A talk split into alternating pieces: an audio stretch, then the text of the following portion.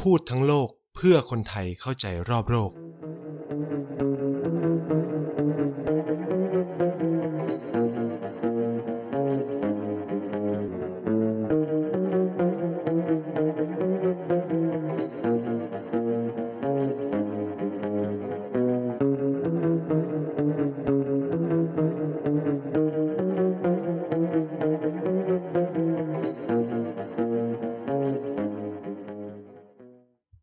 เคครับ ก็เริ่มมีคุณผู้ฟังเข้ามาแล้วนะครับ ก็ก่อนอื่นก็ต้องขอกราบสวัสดี คุณผู้ฟังแฟนๆรายการพูดทั้งโลกแล้วก็รวมถึงผู้ที่ติดตามเพจกระแสเอเชียใต้เอกพูดทั้งโลกทุกคนนะครับ วันนี้ก็ผมก็จะมาชวนพูดคุยเกี่ยวกับประเด็นที่ค่อนข้างเป็นกระแสอยู่ในช่วงเวลานี้นั่นก็คือเกี่ยวกับเเรื่องอินโดแปซิฟิกเหตุผลสำคัญเลยเนี่ยที่เราอยากจะชวนคุย กันในวันนี้นะครับ ก็คือด้วยความที่ว่าเมื่อวันที่ 12 มีนาคมคือประมาณวันศุกร์ที่ผ่านมานะครับเจอกลุ่มที่เรียกว่าโครดหรือ quadrilateral อ่า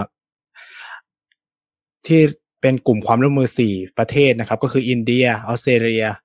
อ่าสหรัฐอเมริกา แล้วก็ญี่ปุ่นเนี่ยได้จัด First Summit ขึ้นเป็นครั้งแรกที่ผู้นำอของทั้งสี่ประเทศเนี่ยพูดคุยกันนะครับ ก็ถือว่าเป็นhot issue ในการเมืองระหว่างประเทศพอสมควร สัปดาห์นี้ผมก็เลยแบบอยากชวนหนึ่งในเขาเรียกว่านักวิชาการรุ่นใหม่นะครับ ที่ให้ความสนใจแล้วก็ศึกษาเกี่ยวกับประเด็นเรื่องอินเดีย แล้วก็รวมถึงอินโดแปซิฟิกเนี่ยมามาพูดคุยกันนั่นก็คือ อาจารย์ดรปิยณัฐ สร้อยคำนะครับ ซึ่งเป็นอาจารย์ประจำคณะรัฐศาสตร์ มหาวิทยาลัยอุบลราชธานีเนี่ยอาจารย์เนี่ยก็เป็นคนหนึ่งที่เขียนบทความเกี่ยวกับเรื่องอินเดีย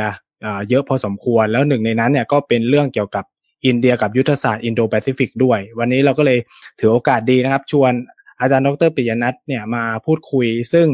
ผมอาจจะขอเรียกสั้น ๆ ว่าพี่หนุ่มแล้วกันนะครับ เพื่อให้ง่ายกับต่อการฟังด้วยนะครับ ก็อย่างแรกก็อยากจะให้อาจารย์แนะนำตัวสักเล็กน้อยก่อนแล้วกันเผื่อคุณผู้ฟังบางคนอาจจะไม่ไม่ได้รู้จักครับครับ สวัสดีครับ ผมผมหนุ่มนะครับ ปัจจุบันเป็นอาจารย์สาขาวิชาการปกครองอยู่ที่คณะรัฐศาสตร์ มหาวิทยาลัยอุบลราชธานีนะครับ ก็มีความสนใจเกี่ยวกับอินเดียนะครับ ตอนนี้ก็รวมกลุ่มกับเพื่อนๆที่มหาวิทยาลัยอุบลราชธานีนะครับ ตั้งกลุ่มศึกษาอินเดียแห่งมหาวิทยาลัยอุบลขึ้นมานะครับ ก็เพื่อทำกิจกรรมต่างๆทำความรู้จักเกี่ยวกับอินเดียให้มากขึ้น ซึ่งสาเหตุที่ตัวเองสนใจเกี่ยวกับอินเดียคงจะย้อนไปตั้งแต่สมัยเรียน ระดับปริญญาตรีครับที่คณะรัฐศาสตร์จุฬาลงกรณ์มหาวิทยาลัยนะครับ ซึ่งสมัยนั้นนักศึกษานิสิตที่เป็นนิสิตความสัมพันธ์ระหว่างประเทศเนี่ยต้องเรียนวิชาที่เป็นนโยบายการต่างประเทศของประเทศที่ตัวเองสนใจใช่ไหมครับ ผมเองก็คิดอยู่ว่าจะเรียนอะไรดีนะแล้วก็เลยรู้สึกว่าเฮ้ยถ้าเราเรียนอะไรที่อาจจะมีความพิเศษคือคนเรียนน้อยหรือว่าอาจจะยังไม่ได้อยู่ในจด สนใจนะขณะนั้นนะครับ ก็เลยคิดว่าเอ้ยถ้าเราเลือกเรียนนโยบายต่างประเทศอินเดียเนี่ยก็น่าจะเป็นอะไรที่ที่น่าสนุกไม่น้อยนะครับ พอเรียนจบปตรีเสร็จปุ๊บก็ยังอยากรู้เกี่ยวกับอินเดียอยู่นะครับ ก็เลยสมัครทุน ICCR นะครับ ไปเรียนปริญญาโทที่อินเดียนะครับ ที่มหาวิทยาลัยอุสมาเนียนะครับ แล้วก็หลังจากเรียนปริญญาโทเสร็จปุ๊บที่อินเดียนะครับ ก็ได้รับทุนไปเรียนปริญญาเอกที่สกอตแลนด์นะครับ แต่ก็ยังคง นะครับสนใจเรื่องนโยบายการต่างประเทศอินเดียอยู่ก็เลยทำวิทยานิพนธ์ปริญญาเอกเนี่ยเรื่องนโยบายการต่างประเทศของอินเดียที่มีต่อเอเชียตะวันออกเฉียงใต้นะครับ ก็อยู่ในเขาเรียกว่าวงวนของการศึกษาเกี่ยวกับอินเดียมาน่าจะสิบปีสิบปีได้แล้วครับผมครับก็ถือเป็นคนหนึ่งที่ที่ทำงานเรื่องอินเดียมาตั้งแต่เรียกได้ว่าตั้งแต่เรียนปริญญาตรีเลยก็ว่าได้นะครับ ก็จริงๆแล้วเนี่ยพี่หนุ่มเนี่ยถือ เรียกว่าเป็น คนหนึ่งที่ที่ผมรู้จักเป็นคนแรกๆ ตอนที่จะไปเรียนต่อที่อินเดีย แล้วก็ขอความปรึกษาพี่หนุ่มไปเยอะมากเลยเนี่ยแล้วก็แล้วเราก็ได้มีโอกาสเจอกันตอนที่พี่หนุ่มไปเก็บข้อมูลด้วยเนาะตอนที่ตอนที่ไปทำตอนที่ไปเก็บข้อมูลที่อินเดียอะไรก็ก็ได้เจอตัวจริงปกติก็คือ ได้คุยผ่านแชทอะไรเงี้ยเยอะเฉยเฉยอะไรเงี้ยก็คือผมจริงๆก็เป็นเป็นแฟนคลับพี่หนุ่มพอสมควรนะครับ ติดตามงานเขียนหลาย ๆ อย่าง ซึ่งก็เปิดประเด็น เรื่องอินเดียได้น่าสนใจในในหลายแง่มุม แล้วก็ด้วยความที่อย่างที่เราทราบกันว่าการศึกษาประเด็นเรื่องการต่างประเทศ เกี่ยวกับนโยบายของอินเดียในประเทศไทยเนี่ยก็ค่อนข้างมีนักวิชาการที่มีน้อยนะครับ ซึ่งพี่หนุ่มก็เป็นคนหนึ่งที่ค่อนข้างแอคทีฟมากในในวงวิชาการไทย ฉะนั้นก็ถือเป็นโอกาสอันดีของของอ่ากระแสเอเชียใต้เหมือนกันที่ได้มีโอกาสเอ่อเขาเรียกว่ามาพูดคุยกับอาจารย์เปียนัท หรือพี่หนุ่มนะครับที่ที่จะมาให้ข้อมูลในวันนี้ จริง ๆ ประเด็นที่เราจะคุยกันเนี่ยก็จะเป็นเรื่องเอาแบบง่ายๆ สบายๆนะครับสำหรับคุณผู้ฟังที่มีคำถามหรือข้อสงสัยระหว่างที่พวกเราคุยพูดคุยกันเนี่ยก็สามารถถามคำถามได้ตลอดเวลาเลยนะครับ ไม่ต้องไม่ต้องเกรงใจนะครับ เดี๋ยวแล้วแล้วเดี๋ยวผมก็จะแบบเลือกคำถามแล้วก็ให้พี่หนุ่มตอบนะครับก็ก่อนที่เราจะไปคุยเกี่ยวกับยุทธศาสตร์ของอินเดียเกี่ยวกับอินโดแปซิฟิกเนี่ยผมก็เลยอยากชวนพี่หนุ่มให้ภาพกว้างๆเกี่ยวกับ ยุทธศาสตร์ด้านการต่างประเทศ หรือยุทธศาสตร์ด้านความมั่นคงของอินเดียในปัจจุบันเนี่ยครับว่ามันมีลักษณะเป็นอย่างไรอะไรคือสิ่งที่เรียกว่าผลประโยชน์แห่งชาติของอินเดียในการต่างประเทศและความมั่นคงในปัจจุบันแล้วมันมีส่วนสำคัญยังไงบ้างต่อระเบียบโลกในปัจจุบันที่มันมีความเปลี่ยนแปลงอย่างรวดเร็วครับโอ้คำถามเป็นคำถามเชิงไออามาก ก็จริง ๆคำถามเนี้ยก็ เป็นเป็นเรื่องที่เราต้องทำความเข้าใจก่อนก่อนที่เราจะขยับไปรู้จักอินเดียในมุมอื่นๆเนาะว่าอินเดียนั้นนะครับมีแนวนโยบายหรือว่ามีผลประโยชน์แห่งชาติเนี่ยอะไร คือคือผมตอนตอนที่อ่าทำวิทยานิพนธ์ตัวเองก็พยายามที่จะหาคำตอบว่าอะไรคืออ่าสิ่งที่เรียกว่าอ่าหลักคิดหรือว่าอ่าแนวของกระบวนการนโยบายต่างประเทศของอินเดีย ตัวผมเองก็เลยสรุป นะครับเป็นสี่แนวคิดหลักๆ ที่มีผลต่อนโยบายต่างประเทศอินเดียนะครับสี่แนวคิดหลักนี้นะครับประกอบไปด้วยอันที่หนึ่งคืออความเป็นมหาอำนาจทางวัฒนธรรมนะครับ อันที่สองเนี่ยคืออการเป็นชาติที่เคารพในอำนาจทิปไตย แล้วก็การตัดสินใจของชาติอื่นๆ แล้วก็มุ่งเน้นการทูตในเชิงที่เรียกว่าพหุภาคี อันนี้เป็นลักษณะที่สองนะครับลักษณะที่สามเนี่ย อ่าอินเดียมองว่าตัวเองเนี่ยเป็นมหาอำนาจเหมือนกัน แต่ว่าเป็นมหาอำนาจที่มีลักษณะที่แตกต่างจากมหาอำนาจอื่น คือไม่ได้ยึดเอาสิ่งที่เรียกว่าความมั่นคงทางการทหารเนี่ยมาเป็นตัวชี้วัดอ่าการเป็นมหาอำนาจของตัวเอง แต่ว่าพยายามจะบอกตัวเองว่าเป็นพยายามที่จะบอกตัวเอง แล้วก็ประชาคมโลกว่าตัวเองนั้นเป็นมหาอำนาจที่หนึ่งเป็นประชาธิปไตยสองก็คืออ่าพยายามสื่อว่าตัวเองนั้นเป็นประเทศที่รักสันติ นะครับอันนี้พยายามสื่อนะครับอ่าแล้วก็อันสุดท้ายเนี่ยคิดว่าเป็นประเทศที่อ่าให้ความสำคัญกับสิ่งที่เรียกว่าอ่าความมั่นคงมนุษย์ หรือว่าอ่าถ้าเป็นเรื่องของความมั่นคงก็คงจะเป็นเรื่องของความมั่นคงใหม่ ที่ไม่ใช่เพียงแค่การทหาร แต่ว่าอาจจะเป็นเรื่องของอชีวิตเศรษฐกิจสุขภาพหรือว่าในเรื่องของทรัพยากรธรรมชาติประมาณนี้ครับ ซึ่งพอจะมาเจาะในสี่อันเนี่ย เดี๋ยวขออนุญาตจ่องไปทีทีละอันเนาะก็คือในส่วนของมหาอำนาจทางวัฒนธรรมเนี่ยทำไมอินเดียโพสิชันตัวเอง ไว้อย่างนั้น คือผมมองว่าวัฒนธรรมหรือว่าอารยธรรมของอินเดียเนี่ย ถือว่าเป็นหนึ่งในแหล่งอารยธรรมที่ยิ่งใหญ่ที่สุดในโลก แล้วก็ไม่ได้ยิ่งใหญ่ แล้วก็หายไปหรือว่าตายไปแต่ว่าเป็นเขาเรียกว่าอ่า living civilization ก็คือเป็นอารยธรรมที่ยังคงมีชีวิตอยู่ เมื่อเทียบกับอารยธรรมอื่นๆในโลกเนี่ย เมโสโปเตเมียวัฒนธรรมของอินคาบ้างอะไรแบบนี้ซึ่งทั้งหมดนี้มันสูญหายไปแล้วนะครับ แต่ว่าในส่วนของอินเดียเนี่ยกว่า 5,000 ปีที่ที่สร้างมามันก็ยังคงมีอะไรที่ยังคงปฏิบัติอยู่ในจนถึงปัจจุบัน และไอการปฏิบัติ หรือว่าความต่อเนื่องของวัฒนธรรมอินเดียนี้มันก็ไม่ได้อยู่เพียงแค่ในดินแดนของอินเดียอย่างเดียว นะครับ มันกระจายไปหลายภูมิภาคทั่วโลกนะครับ กระจายไปทั้งเอเชียตะวันออกเฉียงใต้เราก็รู้เนาะไปแม้กระทั่งในแอฟริกา หรือแม้กระทั่งในยุโรปไปจากอดีตที่ไปในเชิงของการค้าแล้วก็ความสัมพันธ์ทางวัฒนธรรมใช่ไหมครับ ปัจจุบันก็มีการไปด้วยสิ่งที่เรียกว่าไดแอสโปราหรือว่าชาวอินเดียพลัดถิ่นที่ไปอยู่ในหลายประเทศทั่วโลกไม่ว่าจะเป็นอังกฤษสหรัฐอเมริกา และคนเหล่านี้ก็มีผลต่อ การเมืองของประเทศที่ตัวเองไปศึกษาอยู่ ดังนั้นในส่วนอันแรกเนี่ยมหาอำนาจในเชิงวัฒนธรรมหรือว่าอารยธรรมเนี่ยก็จะเป็นคีย์ของนโยบายการต่างประเทศอินเดียที่สำคัญนะครับ ในส่วนข้อที่สองเมื่อกี้เกิดไปแล้วนิดนึงก็คือในเรื่องของมหาอำนาจที่ค่อนข้างที่จะ respect ในในสิ่งที่เรียกว่าเสียงของประเทศต่างๆ ดังนั้นเนี่ยอินเดียเนี่ยค่อนข้างที่จะเวลาทำอะไรเนี่ย นอกจาก bilateral หรือว่าการทูตแบบทวิภาคีแล้วเนี่ยอินเดียชอบเข้าไปในลักษณะของการทูตในแบบพหุภาคี เราจะเห็นว่าอินเดียเนี่ยเข้าไปกระโดดเข้าไปทำไปร่วมมือไปพบกับเขาเรียกว่าหลายประเทศ ผ่านหลายกรอบความร่วมมือ ถ้าหากเรารู้จักอินเดียเพิ่มมากขึ้นเนี่ยเราจะรู้สึกว่าเฮ้ยอินเดียมันมี มีกรอบความร่วมมือที่อินเดียเข้าไปมีส่วนร่วมเนี่ยเยอะมาก แล้วแล้วแล้วเยอะจนบางทีเราเราจะสับสนบางอันมันก็ทับซ้อนบางอันมันก็ทับกัน เช่นอะโอเค ตอนนี้ก็จะมีอินเดียอาเซียนนอกจากอินเดียอาเซียนแล้วเนี่ยมันก็ยังมีแม่โขงคงคา cooperation หรือว่ากรอบความร่วมมือแม่โขงคงคา ทับไปอีกอันนึง ไทยเราก็ไปมีส่วนร่วมเมียนมาก็ไม่มีส่วนร่วมก็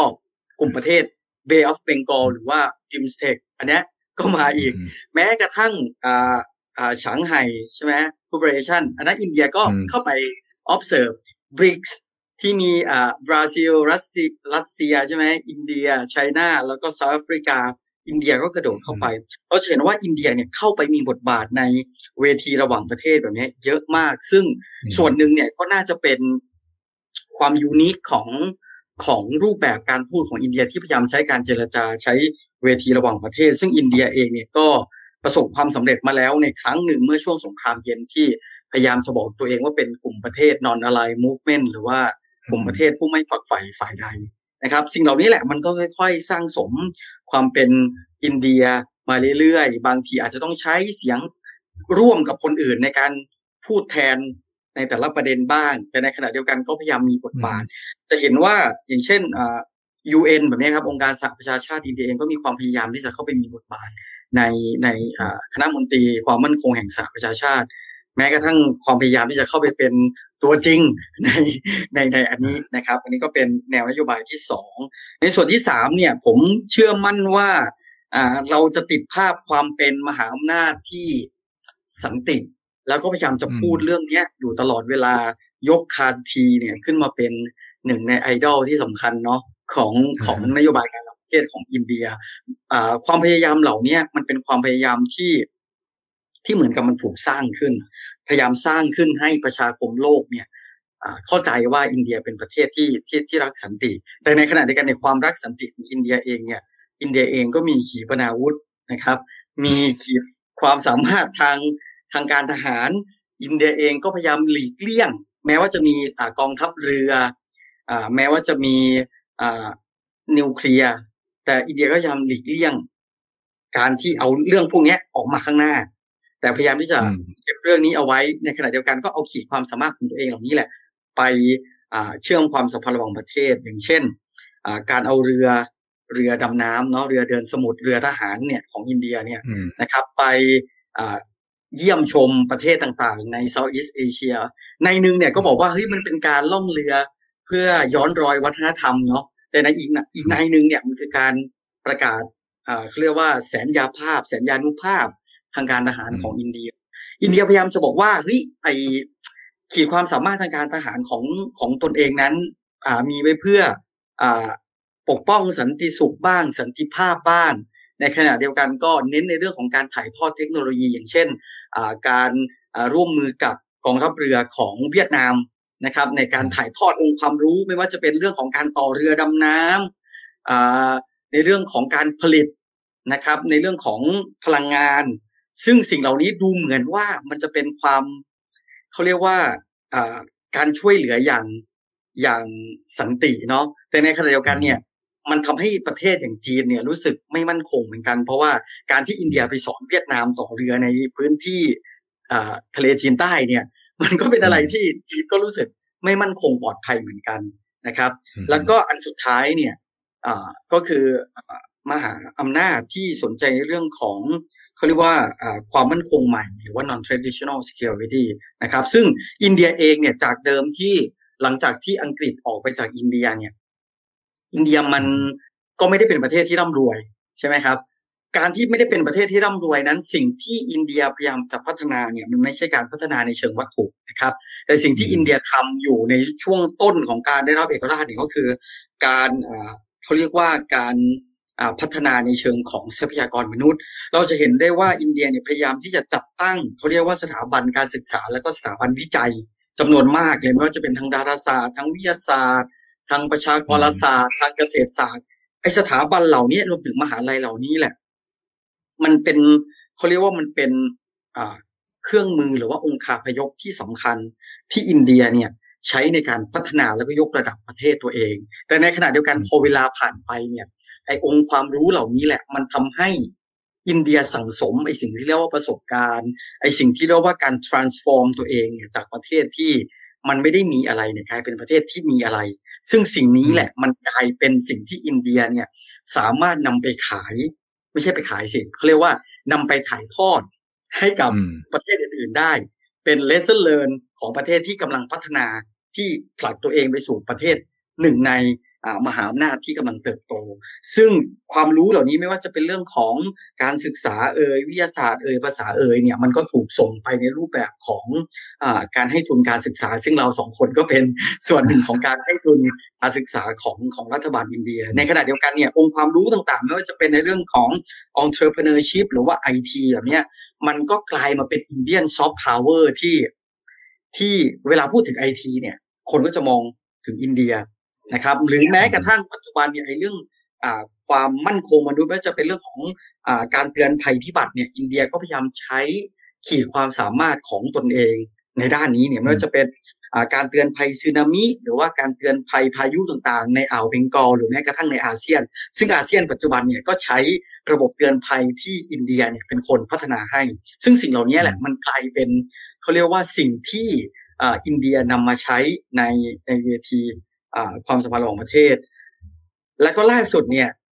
นายกรัฐมนตรีโมดีก็เพิ่งก็เพิ่งเอาเรื่องของความมั่นคงมนุษย์ อย่างเช่น เรื่องของโรค เรื่องของระบบสาธารณสุขเนี่ย เริ่มเอามาจับมากขึ้น โดยเฉพาะอย่างยิ่งในช่วงของการผลิตวัคซีนที่ในในช่วงโควิดนะครับ ซึ่งตอนนี้อินเดียก็กำลังเรียกว่ากระจายองค์ความรู้แล้วก็สถานทูตอินเดียเนี่ยอาทิตย์ที่แล้วก็เพิ่งได้รับอีเมลมาก็คือ ในเรื่องของการช่วยกันเผยแพร่องค์ความรู้เกี่ยวกับ เทคโนโลยีหรือว่าอุตสาหกรรมยาของอินเดีย ซึ่งถือว่าเป็นหนึ่งใน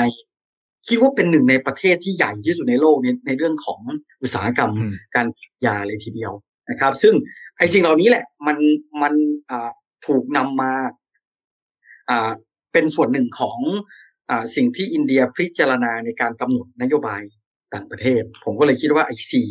concept นี้นะครับเป็นเป็นสิ่งที่กำหนดผลประโยชน์แห่งชาติของอินเดีย เป็นผล อ่าเป็นสิ่งกำหนดเขาเรียกว่าแนวนโยบายการต่างประเทศนะครับ อืมครับ ก็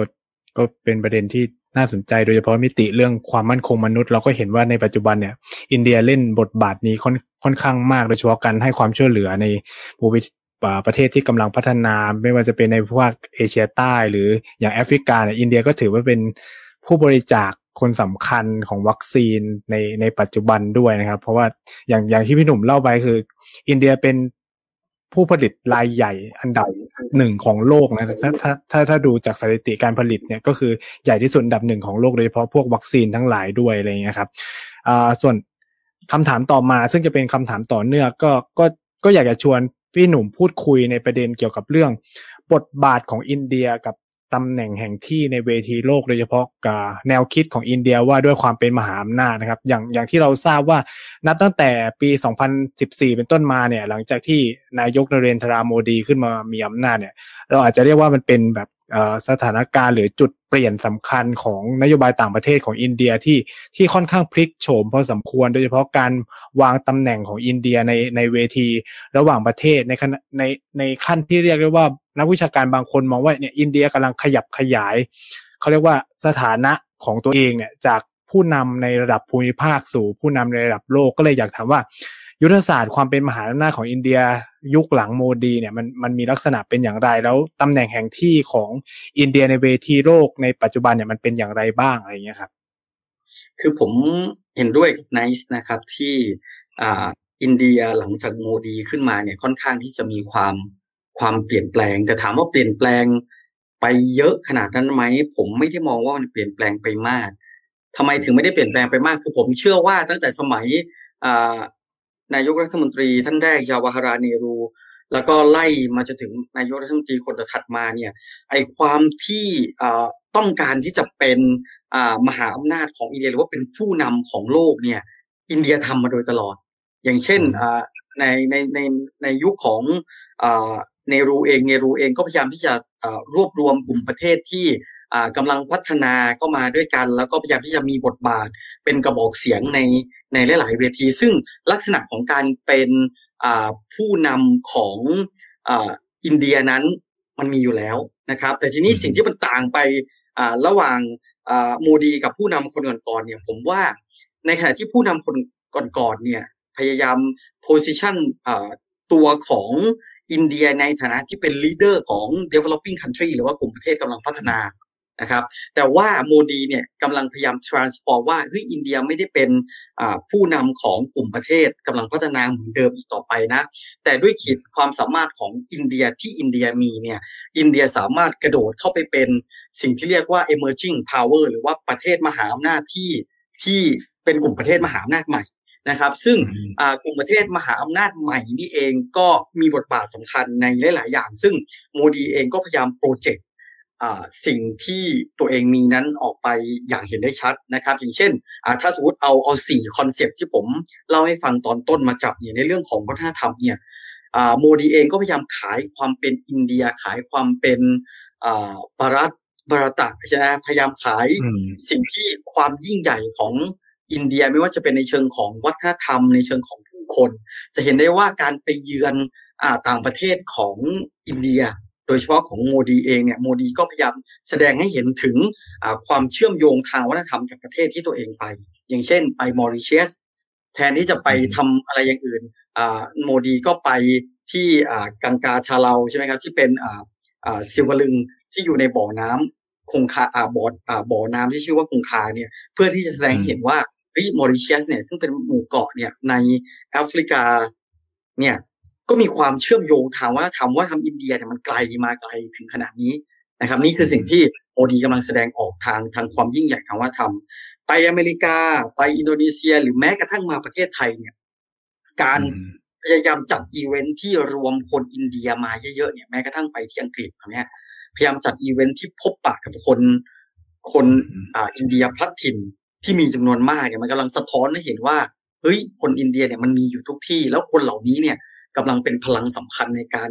กลับมานะครับ หรือว่ากำลังเป็นพลังสำคัญในการเสริมความเข้มแข็งของนโยบายการต่างประเทศอินเดียนะครับวันนี้ก็ถือว่าโมดีเนี่ยพยายามที่จะขับเคลื่อนในในในเรื่องของการเป็นมหาอำนาจของตัวเองในเชิงวัฒนธรรม แม้กระทั่งโยคะดิปโลมาซีที่ช่วงหลังๆเนี่ยเราเห็นได้ว่าอินเดียพยายามจะโปรโมทให้มากขึ้นนะครับ ในขณะเดียวกันเนี่ยโมดีเองก็พยายามที่จะ เขาเรียกว่ามีบทบาทในเวทีระหว่างประเทศรวมถึงการรวมกลุ่ม ซึ่งเมื่อสักครู่นี้นายก็ได้พูดถึงเรื่องของคอร์ดสี่ประเทศเนาะที่ที่ที่มีการประชุมกันไป ซึ่งไม่ใช่เพียงแค่อาจจะ Quad แค่นั้น แต่มันยังมีการที่อินเดียเนี่ยพยายามไป balance กับมหาอำนาจ คือพยายามที่จะไปพบกับผู้นำคนสำคัญต่างๆทั่วโลกไม่ว่าจะเป็นไปพบกับปูตินที่อ่าของรัสเซีย ไปจีน แม้กระทั่งไปอ่าตะวันออกกลาง สิ่งเหล่านี้เนี่ยสิ่งที่โมดีกำลังทำอยู่เนี่ยโมดีกำลังบอกว่าตัวเองเนี่ยอยู่ใน position เดียวกันกับกลุ่มประเทศมหาอำนาจเหล่านี้นะครับ ก็คือไปในลักษณะที่อ่าไม่ได้ไปในลักษณะของการไปขอความช่วยเหลือ แต่นี่คือการไปสร้าง partner แล้วเราจะเห็นได้ได้ชัดว่าโอเค ในขณะที่โมดีเองมีความเขาเรียกว่า แข็งในเชิงนโยบายบางประการ แต่ในขณะเดียวกันเนี่ย โมดีก็พยายามเขาเรียกว่าสร้างความสัมพันธ์ไปในไปไปในไปในช่วงเวลาเดียวกันอย่างเช่น ประธานาธิบดีจีนแบบเนี้ย มันจะมีช่วงที่ทั้งสองฝ่ายเนี่ยมีการแลกเปลี่ยนก่อนเกิดโควิด เนี่ย เราจะพบว่า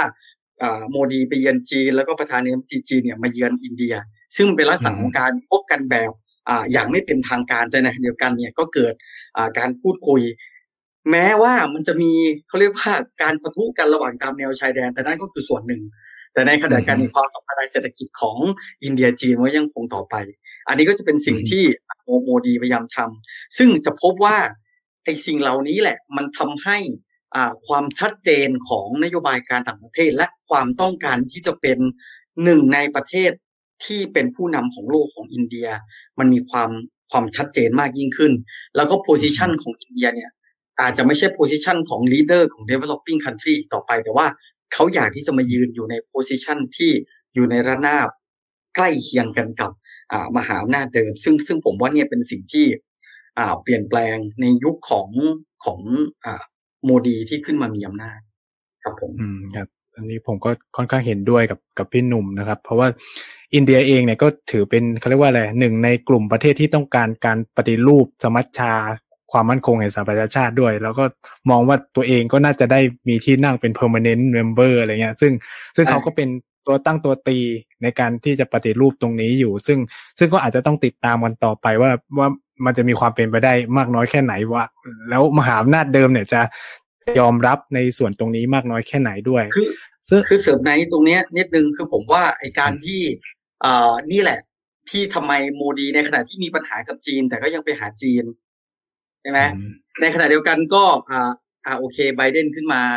ปุ๊บมีรองประธานาธิบดีที่มีเชื้อสายอ่าฮาฟอินเดียมาด้วย อันนี้เองก็อาจจะเป็นส่วนหนึ่งของอ่าสิ่งที่อินเดียเนี่ยพยายามที่จะพูดคุยพยายามที่จะเข้าไปอ่ามีบทบาท มีความร่วมมือมีส่วนร่วม เพื่อให้กลุ่มประเทศเหล่านี้แหละนะครับ อาจจะซับพอร์ตอินเดียแม้กระทั่งกับจีนอ่าไม่ใช่กับจีนกับญี่ปุ่นเองที่อยู่ในขอดด้วยกัน นะครับหรือแม้กระทั่งอเมริกาที่อาจจะต้องอาศัยเสียงในส่วนนี้นะครับ ผมก็เลยคิดว่า ก็คงจะเป็นส่วนหนึ่งในในความคิดของอินเดียที่อยากเขาจะไปอยากที่จะเข้าไปนั่งในคณะมนตรีความมั่นคงครับผม อืมครับ ก็เมื่อเราคุยภาพรวมเกี่ยวกับสถานะมหาอำนาจ แล้วก็ตำแหน่งแห่งที่ของอินเดียไปพอสมควรแล้วอีกประเด็นเราก็จะเข้าสู่ประเด็นหลักเลยแล้วกันนะครับ ว่าที่วันนี้เราจะมาคุยกันก็คือว่าด้วยเกี่ยวกับยุทธศาสตร์ อินโดแปซิฟิกของอินเดีย แต่ก่อนที่เราจะไปคุยตัวยุทธศาสตร์อินโดแปซิฟิกของอินเดียเนี่ยก็อยากจะให้แบบพี่หนุ่มให้ภาพเกี่ยวกับเรื่องแนวคิดว่าด้วยอินโดแปซิฟิกว่าที่เราได้ยินกันบ่อยขึ้นในทุกวันเนี่ยแท้จริงแล้วแบบแนวคิดเนี่ยมันคืออะไรแล้วมันมีความเป็นมาเป็นไปยังไงบ้างอะไรเงี้ยเผื่อคุณผู้ฟังบางคนอาจจะไม่อยากอาจจะไม่รู้ที่ไปที่มาของมันเนี้ยครับ ก็ คำว่าอินโดแปซิฟิกเนี่ยจริงๆ มันประกอบด้วยสองสองส่วนเนาะส่วนหนึ่งก็คืออ่าสองมหาสมุทรนะครับมหาสมุทรอันที่หนึ่งก็คือมหาสมุทรอินเดีย แล้วก็อีกมหาสมุทรหนึ่งก็คือมหาสมุทรแปซิฟิกนะครับซึ่งไอ้คำว่ายุทธศาสตร์อินโดแปซิฟิกเนี่ยก็คือยุทธศาสตร์ที่พยายามจะเชื่อมโยงสองมหาสมุทรนี้ เข้าเป็น area ของความร่วมมือ area เดียวกันนะครับก็คือ area ของมหาสมุทรอินเดีย แล้วก็มหาสมุทรแปซิฟิกถามว่าแต่ก่อนเนี้ยมันมีคำนี้ไหม อ่าจริง ๆ แล้วเนี่ยก่อนปี 2007 เนี่ยมันไม่ได้มีแนวคิดเรื่องนี้นะครับ แต่สิ่งที่มันเกิดขึ้นเนี่ยก็คืออ่าแต่ก่อนเนี่ยมันมีแค่กรอบความร่วมมือเอเชียแปซิฟิกหรือที่เราเรารู้จักกันในนามของเอเปกใช่ไหมครับ ซึ่งเอเปกเนี่ยมันก็มีกลุ่มประเทศในเอเชีย แล้วก็กลุ่มประเทศที่อยู่ในทวีปอเมริกานะครับที่อยู่บริเวณชายฝั่งของมหาสมุทรแปซิฟิก ซึ่งเอเปกเองเนี่ยก็มี ความร่วมมือมีการพูดคุยกันในเชิงของเศรษฐกิจที่มาอย่างยาวนานนะครับด้วยความที่อินเดียเองเนี่ยไม่ได้ตั้งอยู่ในพื้นที่ที่เชื่อมติดกับมหาสมุทรแปซิฟิก ดังนั้นการที่อินเดียเนี่ยจะเข้าไปอยู่ในเอเปกเนี่ยมันก็เป็นเรื่องที่ไม่สมเหตุสมผลในเชิงของภูมิศาสตร์ ในขณะเดียวกันอเมริกา อเมริกาอยู่ในเอเปกด้วยความที่อเมริกาเนี่ยอยากที่จะเข้ามาในมหาสมุทรอินเดีย มันก็ไม่รู้จะจะอ้างความชอบธรรมอะไรในการเข้ามาสู่มหาสมุทรอินเดีย ดังนั้นอพอมันเกิดไอแนวคิดที่เรียกว่าอินโดแปซิฟิกขึ้นมาเนี่ย โดยความพยายามที่จะรวมเอาสองมหาสมุทรนี้เข้าด้วยกันเนี่ย มันก็เลยทำให้หลายประเทศเนี่ยเกิดความสนใจมากขึ้น นะครับ ในการที่อาจจะเข้ามามีบทบาทในการรวมสองภูมิภาคนี้สองมหาสมุทรนี้ให้กลายเป็นพื้นที่แห่งความร่วมมือ ถามว่าอินเดียดีใจไหมอินเดียก็คงจะดีใจ เพราะว่าจากเดิมที่ตัวเองไม่สามารถเข้าไปมีความร่วมมือในมหาสมุทรแปซิฟิกใช่ไหมแต่พอมันเป็นอินโดแปซิฟิกเนี่ยอินเดียก็มีความชอบธรรมในการกระโดดเข้าไป ในขณะที่อเมริกาเนี่ยก็จะได้มีความชอบธรรมในการกระโดดเข้ามาในมหาสมุทร อินเดียด้วย ซึ่งเราจะพบว่าทำไมถึงต้องกระโดดเข้ามาแบบนี้ก็เพราะว่าปัจจุบันเนี่ยไอ้เรื่องความมั่นคงทางทะเลหรือว่า maritime security เนี่ยมันมันเชื่อมต่อกันไปมาดังนั้นมันไม่ได้จำกัดเพียงแค่มหาสมุทรอินเดีย หรือว่ามหาสมุทรแปซิฟิกเพียงเท่านั้นนะครับ อันนี้ก็เป็นภาพใหญ่ว่าเอ้ยยุทธศาสตร์นี้นะครับ มันมันมีที่มาที่ไปยังไง แล้วทำไมมหาอำนาจหลายมหาอำนาจถึงสนใจในในในอินโดแปซิฟิกเพราะว่าตัวเองนั้นมี เขาเรียกว่ามีอาจจะมีผลประโยชน์ที่เกิดขึ้นจากจากกรอบความร่วมมือหรือว่ายุทธศาสตร์นี้นะครับอันนี้ก็เป็นภาพกว้างๆของแล้วกันเกี่ยวกับอินโดแปซิฟิกครับผม ครับก็ก็เป็นภาพกว้างๆที่ที่เราน่าจะได้เห็นอย่างอย่างพี่พี่หนุ่มแตะไปก็คือเหมือนกับว่า แนวคิดเนี่ยมันมันเริ่มประมาณช่วงปีสองพันเจ็ดใช่ไหมครับ แล้วทีนี้มันก็ แต่ถ้าถ้าจะให้ข้อมูลเพิ่มเติมคือมันถูกกลับมาพูดคุยกันอีกครั้งในประมาณช่วงปี 2017 เป็นต้นมาอะไรอย่างเงี้ยครับเอ่อทีนี้เราก็เลยอยากมาชวนคุยต่อว่าแล้วไอ้พื้นที่พี่หนุ่มอาจจะแตะไปบ้างแล้วเล็กน้อยนะครับ ว่าอินเดียทำไมให้ความสำคัญกับกับเรื่องนี้ แต่ว่า ผมเราอยากจะชวนคุยในในเชิงประเด็นเรื่องว่า แล้วไอ้พื้นที่อินโดแปซิฟิกเนี่ยมันมันมีความสำคัญยังไงต่ออินเดีย ทั้งในเชิงการเมืองเศรษฐกิจ แล้วก็สังคมรวมถึงภูมิรัฐศาสตร์ด้วย โดยโดยเฉพาะในในยุคปัจจุบันเนี่ยครับ อืม ก็อ่าเอางี้แล้วกันก็คือมันจะมีพื้นที่อยู่ทั้งหมดสามส่วนในยุทธศาสตร์อินโดแปซิฟิกนะครับสามส่วนนะครับ ส่วนแรกคือมหาสมุทรอินเดียซึ่งจริง ๆ แล้วเนี่ยอินเดียเองเนี่ยก็เป็นประเทศที่ พยายามมีบทบาทอยู่ในพื้นที่ริมมหาสมุทรอินเดียอยู่แล้วนะครับ ก็คืออินเดียก็ร่วมกับประเทศต่างๆ ในรอบมหาสมุทรอินเดียเนี่ยตั้งองค์การระหว่างประเทศที่เรียกว่า Indian Ocean Rim Association นะครับหรือว่ากรอบความร่วมมือหรือว่าสมาคมความร่วมมือของกลุ่มประเทศริมมหาสมุทรอินเดียนะครับ ซึ่งทำไมอินเดียถึง position ตัวเองสำคัญตรงนี้ก็เพราะว่า อินเดียนั้นถือว่าอยู่ตรงจุดกึ่งกลางหรือว่าเป็นจุด position ที่เชื่อมมหาสมุทรอินเดียเข้าไปอ่าทั้งหมด ซึ่งเนื่อเวลาที่เราดูที่ใช่ไหมอินเดียมันเหมือนเป็นเป็นเป็นสามเหลี่ยมลงมาเนี่ย อันนี้คือคือคือมันแทงเข้ามาในในในมหาสมุทรอินเดีย แล้วอินเดียเองเนี่ยมองมาทางอ่าทางทิศตะวันตกมันก็จะไปชนกับแอฟริกามองไปที่ตะวันออกมันก็จะชนกับเอเชียตะวันออกเฉียงใต้ ซึ่งอินเดียเองเนี่ยก็พยายามที่จะเชื่อมความร่วมมือ บริเวณนี้นะครับ ซึ่งมันก็ไม่ได้มีเพียงแค่แอฟริกาพอถัดขึ้นไปก็จะเป็นตะวันออกกลางอย่างเงี้ยสิ่งเหล่านี้แหละ ถ้าอินเดียเข้ามามีบทบาทในมหาสมุทรอินเดียพยายามเชื่อมความสัมพันธ์มากขึ้นเนี่ย อินเดียก็จะสามารถเรียกว่ามีบทบาทในมหาสมุทรที่เชื่อมต่อทวีปที่สำคัญของโลกนะครับ ไม่ว่าจะเป็นแอฟริกา ตะวันออกกลางเอเชียตะวันออกเฉียงใต้ แล้วถ้าถัดลงไปมันก็จะกลายเป็นออสเตรเลีย แล้วก็โอเชียเนีย ใช่ไหมครับ อันนี้แหละมันเลยทำให้อินเดียเองต้องพยายามที่จะเข้าไปมีบทบาทในมหาสมุทรอินเดีย แล้วก็มหาสมุทรอินเดียเนี่ยถือว่าร้อยละเจ็ดสิบของอ่าการค้าของอินเดียเนี่ยเกิดขึ้นนะครับ การค้าทางทะเลของอินเดียเนี่ยเกิดขึ้นอ่าในมหาสมุทรอินเดีย ส่วนที่สองก็คือเอเชียตะวันออกเฉียงใต้ เอเชียตะวันออกเฉียงใต้เนี่ยมันอยู่ในจุดกึ่งกลางของมหาสมุทรมหาสมุทรอ่าอินเดียแล้วก็มหาสมุทรแปซิฟิก การที่จะเชื่อมสอง สองมหาสมุทรนี้เนี่ย มันก็ต้องผ่านไอสิ่งที่เรียกว่าเอเชียตะวันออกเฉียงใต้ ซึ่งอินเดียเอง ถ้าอยากมีอิทธิพลในสองมหาสมุทรจำเป็นอย่างยิ่งที่จะต้องผูกกับ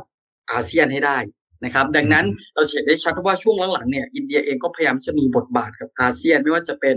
การพูดคุยกรอบความร่วมมืออาเซียนอ่า summit หรือว่าอาเซียนอินเดีย summit ประมาณนี้เพื่อที่จะทำให้ความสัมพันธ์ของอินเดียกับ อาเซียนนั้นมีความชัดเจนมากขึ้น และในขณะเดียวกันก็ป้องกันการเข้ามาอิทธิ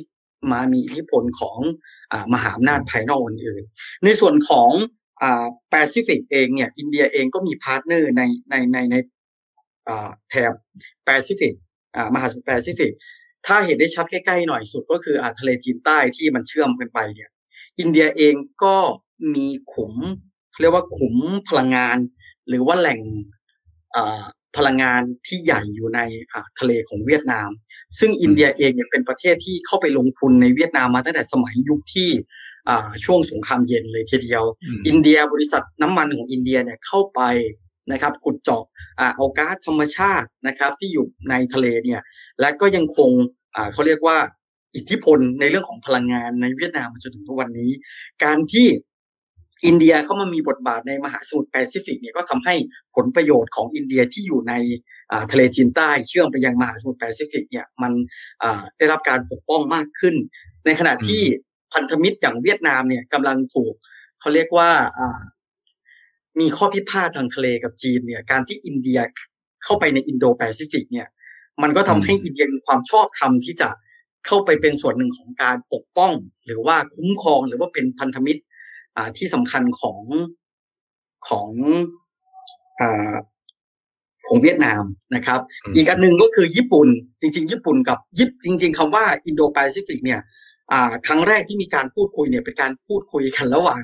อ่าผู้นำของอินเดียกับผู้นำญี่ปุ่นนะครับ ซึ่งทั้งสองทั้งสองประเทศเนี่ยพยายามมองว่าเฮ้ยมันมหาสมุทรเนี่ย มันมันใหญ่พอที่มันจะสามารถเอาความร่วมมือหรือว่าความรุ่งโรจน์มาสู่เอเชียได้นะครับ ซึ่งอินเดียเองก็เป็นพันธมิตรที่สำคัญของญี่ปุ่นดังนั้น แต่ด้วยความที่มันมันอยู่คนละมหาสมุทรอันหนึ่งอยู่แปซิฟิกอันนึงอยู่อินเดียเนี่ยแต่พอมันมีอินโดแปซิฟิกเข้ามาเนี่ยมันเลยทำให้ความชอบธรรมของอินเดียกับญี่ปุ่นเนี่ยที่จะร่วมมือกันเนี่ยมันมีความเป็นไปได้มากยิ่งขึ้นนะครับ ผมก็เลยมองว่าอันนี้เองแหละมันเป็นสิ่งที่ทำไม นะครับอินเดียถึงให้ความสำคัญกับยุทธศาสตร์อินโดแปซิฟิกแล้วก็ตรงไหนบ้างที่อินเดียให้ความสำคัญเป็นเป็นพิเศษครับผม ครับ ก็อันนี้ก็เป็นจุดที่น่าสนใจโดยเฉพาะการแสดงให้เห็นถึงเขาเรียกว่าอินเดียมองยุทธศาสตร์ของตัวเองใช่ไหมครับ ต่อเขาเรียกผลประโยชน์ทั้งเชิงการเมืองเศรษฐกิจและสังคมในสามพื้นที่ยังไงบ้างครับ ซึ่งคำถามต่อมาที่ที่ผมก็อาจจะเป็นคำถามต่อเนื่องก็คือว่า แล้วในมุมมองของพี่หนุ่มเนี่ย คิดว่าอะไรมันเป็นปัจจัยสำคัญที่ทำให้ยุทธศาสตร์อินโดแปซิฟิกเนี่ยมันกลับมาได้รับความสนใจอีกครั้ง อย่างที่เราคุยกันว่าหลังปี 2007 เป็นต้นมาเนี่ย มันก็หายเงียบไปเลย จนกระทั่งแบบทรัมป์ขึ้นมามีอำนาจ แล้วก็โมดีกลับขึ้นมาหรืออาเบะกลับขึ้นมามีอำนาจเนี่ยก็มีการพูดคุยกันอีกครั้งอะไร จึง มันเลยเป็นข้อสงสัยว่า แล้วอะไรมันเป็นปัจจัยสำคัญที่ทำให้ยุทธศาสตร์เนี่ยกลับมาได้รับความสนใจหลังจากที่หายไปนานแล้วอย่างเงี้ยครับ คือคือผมกำลังมองว่าอ่าอินเดียกับกลุ่มประเทศคอร์ดเนี่ยกำลังพยายามสร้างทางเลือกใหม่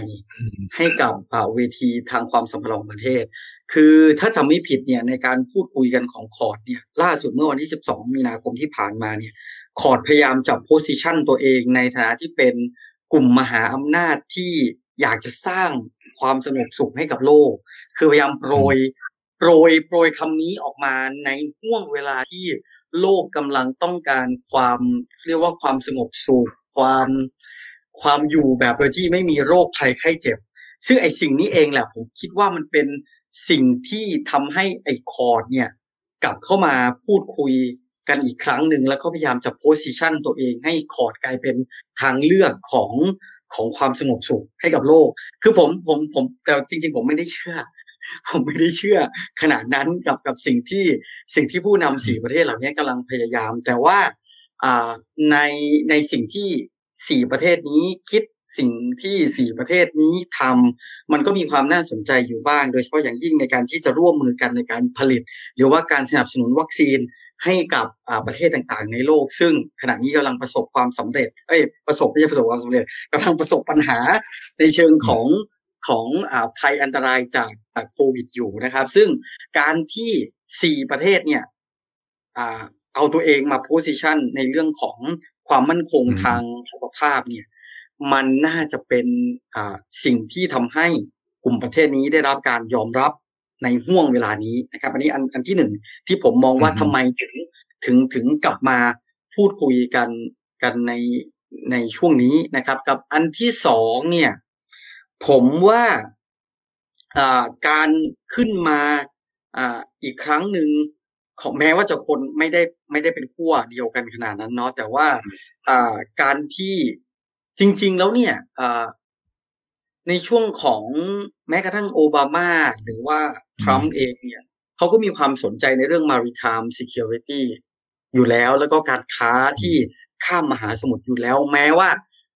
สองรัฐบาลเนี่ยมันจะคนละชื่อก็ตาม แต่ว่าหลักใหญ่ใจความเนี่ย มันก็ให้ความสำคัญกับการค้านะครับ แล้วก็สิ่งที่เรียกว่า open freedom ของไอการ navigation หรือว่าการเดินเรือ เนี่ยซึ่งสิ่งเหล่านี้มันอยู่ในสิ่งที่รัฐบาลของแต่ละประเทศเนี่ยให้ความสนใจ ดังนั้นเนี่ยพออช่วงเวลาหนึ่งที่มันเงียบไปเนี่ยเหมือนแต่ว่าตอนนี้คิดว่าประเทศต่างๆเนี่ยมันเริ่มรับมือกับสิ่งที่เกิดขึ้นจากโควิดได้แล้ว ดังนั้นเนี่ยการที่จะกลับมาพูดคุยกันในเรื่องที่ คือคือพอโควิด เนี่ย มันกลายเป็น new normal แล้วตอนนี้ทุกคนมัน new normal กันหมดแล้ว แทนที่จะอ่าคุยกันในเรื่องของ domestic politics ซึ่งมันหายไปเนี่ย ส่วนหนึ่งก็เพราะว่ามันกลับไปพูดคุยกันในประเทศก่อนการหาวิธีการป้องกันแต่ทีนี้พอ ตอนเนี้ยคิดว่าโลกเนี่ย คงจะ คงจะเข้าใจว่าเราต้องอยู่กันแบบเนี้ยเราต้องอืม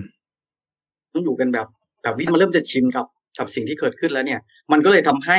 กลุ่มประเทศเหล่าเนี้ย กลับมาพูดคุยกันมากขึ้น แต่ถามว่ากลับมาเพราะว่าต้องการ เขาเรียกว่าจะหาศัตรูไหมผมไม่ได้มองมองแบบนั้น คืออาจจะมีการบางคนอาจจะมองว่าอ่าการกลับมาจับมือกันอีกครั้งหนึ่งเพื่อคานอำนาจกับจีนบ้างหรือว่ารัสเซียบ้างอะไรแบบเนี้ย แต่ผมไม่ผมรู้สึกว่า คือโลกในยุคปัจจุบันเนี่ย มันไม่มีใครเปิดหน้ากันเป็นศัตรูที่ที่ถาวรขนาดนั้น เพราะแต่ละประเทศเนี่ย มันมีมันมีผลประโยชน์ที่ที่มันเชื่อมกันอยู่ มันมีอ่า multi อ่า national company ใช่ไหมไอ้พวกบริษัทข้ามชาติ ซึ่งบริษัทอินเดียก็ไปอยู่ในจีน บริษัทจีนก็มาลงทุนในอินเดียในอเมริกาอะไรแบบเนี้ยไอ้การ cross กันไปแบบนี้มันเลยทำให้สเตทหรือว่ารัฐเนี่ยไม่สามารถที่จะอ่าประกาศตัวได้อย่างเป็นทางการว่าเป็นเป็นศัตรูกับกับใครได้อีกต่อไป ดังนั้นอ่าการที่บอกว่าอ่าการกลับมาของคอร์ดเนี่ย มันคือการกลับมาเพื่อ เพื่อต่อต้านอะไรสักอย่างหนึ่งเนี่ย ผมไม่ได้ผมไม่คิดว่ามันจะเป็นอย่างนั้น แต่คิดว่าเป็นเพราะนี่แหละคือผลประโยชน์ที่ที่ทั้งสี่ประเทศเนี่ยมองเห็นร่วมกันแล้วก็อ่าอินเดียเองเนี่ยด้วยความที่ก็อย่างก็อย่างที่บอกว่าเขาต้องการ position ตัวเองว่าตัวเองนั้นเป็นประเทศที่ทัดเทียมกับประเทศอื่น ๆ แล้วพอ Quad เนี่ย ซึ่งมี key man ที่สำคัญ ไม่ว่าจะเป็นญี่ปุ่น อเมริกา หรือ ออสเตรเลียเข้ามาเนี่ย มันทำให้ มันทำให้ position ของอินเดียมัน มันเหมือนได้รับการ recognize หรือว่าได้รับการยอมรับว่ามีสถานะที่เท่าเทียมดังนั้นพอ พออ่าอเมริกาเปิดหน้ามาปุ๊บว่าจะกลับมาคุยกันในเรื่องเนี้ย มันก็เลยทำให้อ่าไม่ยากที่ที่อินเดียเนี่ยจะกลับเข้ามาพูดคุยกันอีกครั้งครับผม อืมครับ ก็ก็เป็นมุมมองที่น่าสนใจ เพราะว่าอย่างที่ทราบกันดีว่าเพราะว่า มีคนจำนักวิชาการจำนวนมาก หรือจำนวนหนึ่งเลยที่ที่มองว่า Quad เนี่ย มีขึ้นมาเพื่อจะ balance of threat ของการขยายอิทธิพลของจีนในในภูมิภาคนี้ โดยเฉพาะการเรื่องของทะเลจีนใต้หรืออะไรเงี้ยซึ่งพี่หนุ่มก็ให้อีกแง่มุมหนึ่งที่ค่อนข้างน่าสนใจ แล้วก็มันก็มันก็มีลักษณะเป็นเช่นนั้นเหมือนกันอยู่หน่อยๆเพราะว่า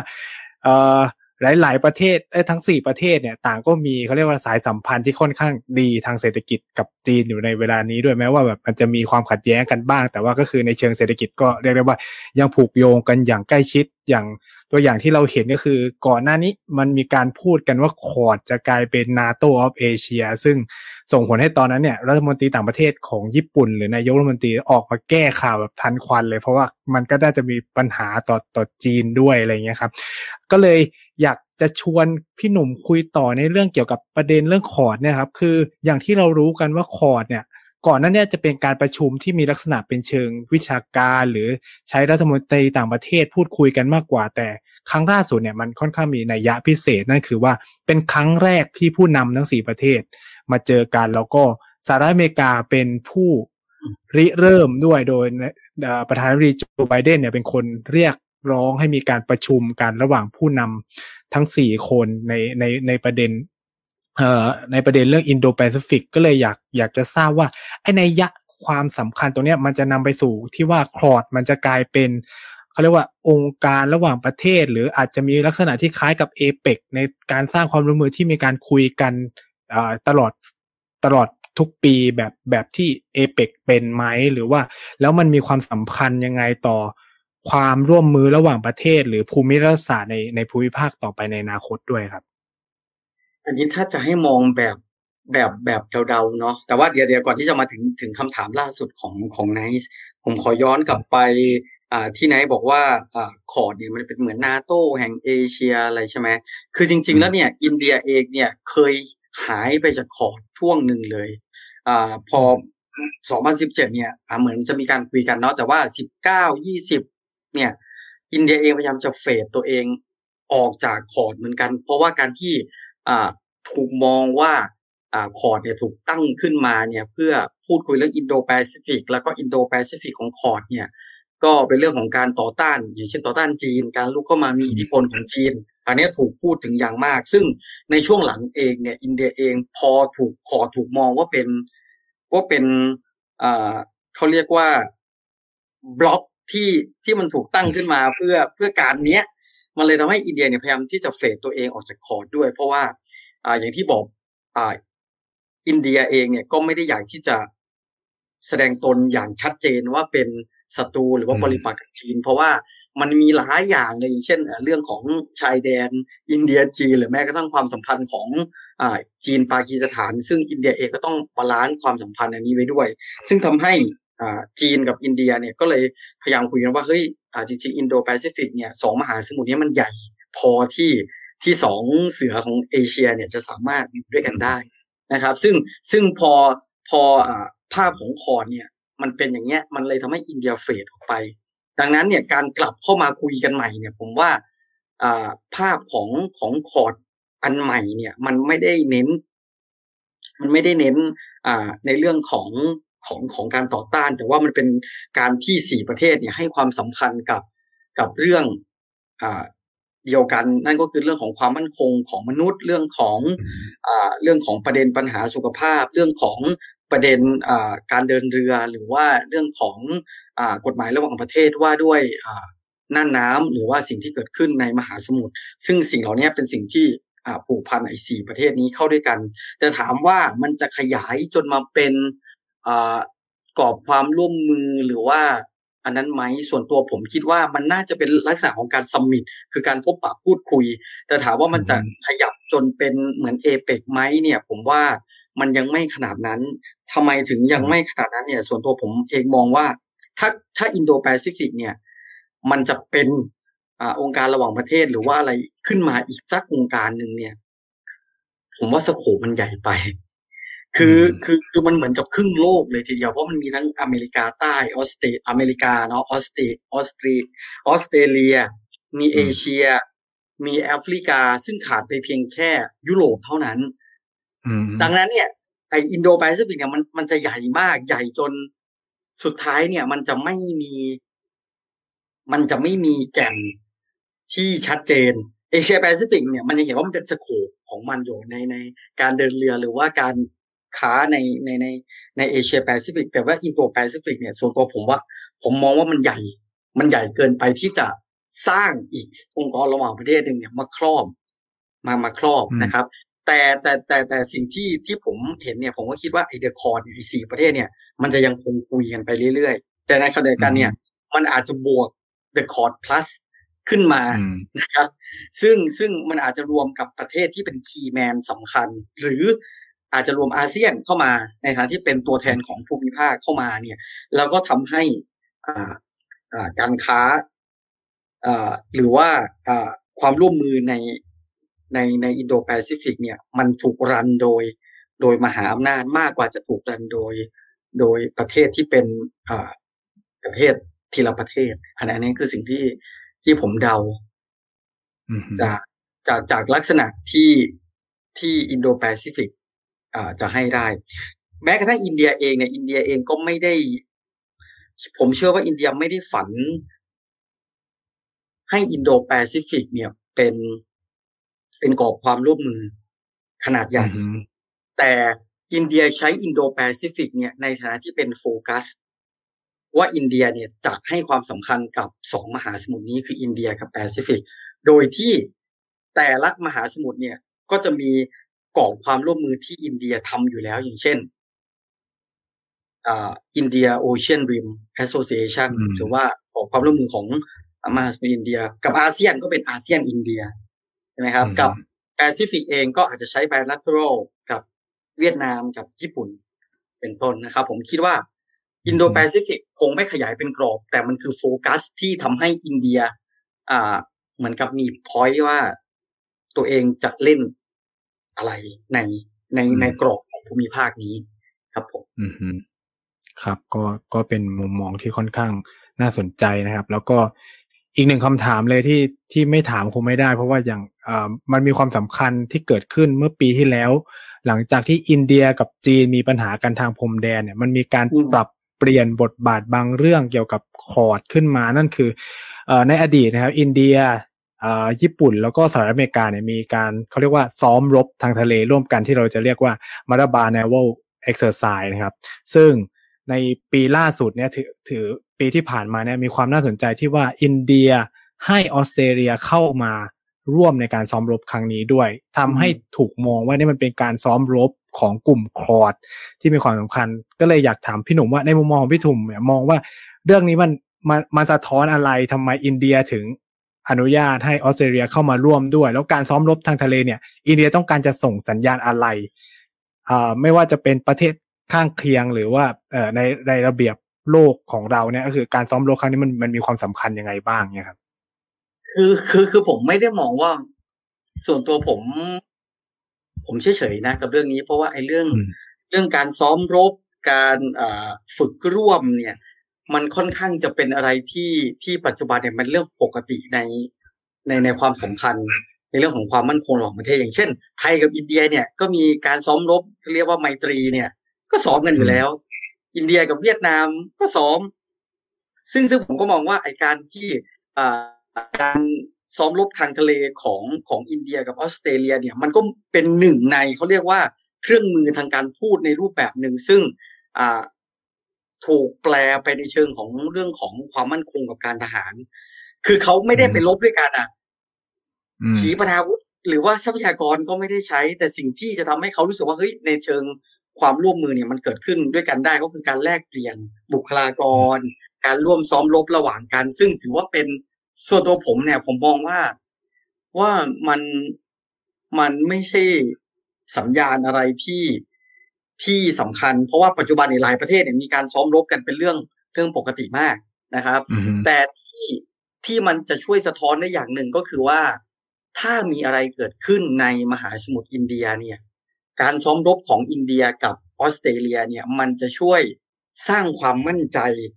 ให้กับประชาคมโลกได้ว่าอะไรก็ตามที่เกิดขึ้นในบริเวณนี้ไม่ว่าจะเป็นอ่าสึนามิภัยพิบัติ การเตือนภัยหรือแม้กระทั่ง piracy อะไรนะอ่า โจรสลัดแบบเนี้ยอืมเออปัญหาเหล่านี้ที่เป็นความมั่นคง ความมั่นคงใหม่เนี่ยอือ่ามสองชาตินี้จะสามารถอ่าแก้ปัญหา แล้วก็เป็นเป็นหลักในการปกป้องผืนน้ำบริเวณนี้ได้ ประมาณเนี้ยคือคือผมมอง คือคือผมมองในในมุมนี้มากกว่านะครับ อืมอืมอืมครับ ก็ก็ก็เป็นมุมมองที่ น่าสนใจเช่นเช่นกันนะครับ ก็อ่าอ่าหลังจากที่เราคุยภาพรวมของตัวคอร์สหรือยุทธศาสตร์อินโดแปซิฟิกก็อยากจะขยับเข้ามาใกล้เรามากยิ่งขึ้น ก็คือว่าอยากจะถามมุมมองหรือความเห็นของของพี่หนุ่มครับว่า แล้วอาเซียนเนี่ยอยู่ตรงไหนในยุทธศาสตร์อินโดแปซิฟิกของอินเดีย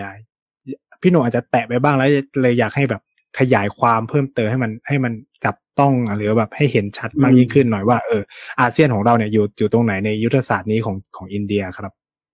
คือด้วยความที่ผมผมเน้นไปบ้างแล้วว่าการที่จะเชื่อมสองมหาสมุทรเข้าด้วยกันเนี่ยอ่าอืมจุดที่เชื่อมมหาสมุทรอินเดียกับมหาสมุทรแปซิฟิกเข้าด้วยกันเนี่ยก็คืออาเซียน เราจะเห็นได้ชัดว่าอินเดียเองเนี่ยมีอ่าความสัมพันธ์อันดีกับอาเซียน เกิดอาเซียน Summit แม้กระทั่ง Bay of Bengal หรือว่าอ่าวเบงกอลเนี่ยซึ่งเป็นส่วนหนึ่งของมหาสมุทรมหาสมุทรอินเดียเนี่ยอินเดียเองก็พยายามเข้าไปสร้างกรอบความร่วมมืออ่าวเบงกอลขึ้นมา ซึ่งรวมเมียนมารวมไทยเนี่ยเข้าไปในกรอบความร่วมมือนี้ด้วยนะครับ ซึ่งเราจะเห็นได้ว่าอินเดียเองก็พยายามที่จะเข้ามาพูดคุยเข้ามามีบทบาท เข้ามามีนโยบายการต่างประเทศกับกับกลุ่มประเทศในเอเชียตะวันออกเฉียงใต้ แต่สิ่งที่ผมรู้สึกว่า อินเดียยังคงพะวักพะวงละล้าละลังอยู่เนี่ย ที่จะเข้ามาเจอกับอาเซียน หรือว่าเอเชียตะวันออกเฉียงใต้ให้มันมั่นคงมากขึ้นกว่านี้ก็คือการที่อ่าจริงๆมันมีอาเซียน Plus Six เนาะแล้วก็อินเดียเนี่ยอืมก็เป็นหนึ่งในอาเซียน Plus Six แล้วก็อาเซียน Plus Six เนี่ย ที่ประกอบไปด้วยจีน ญี่ปุ่น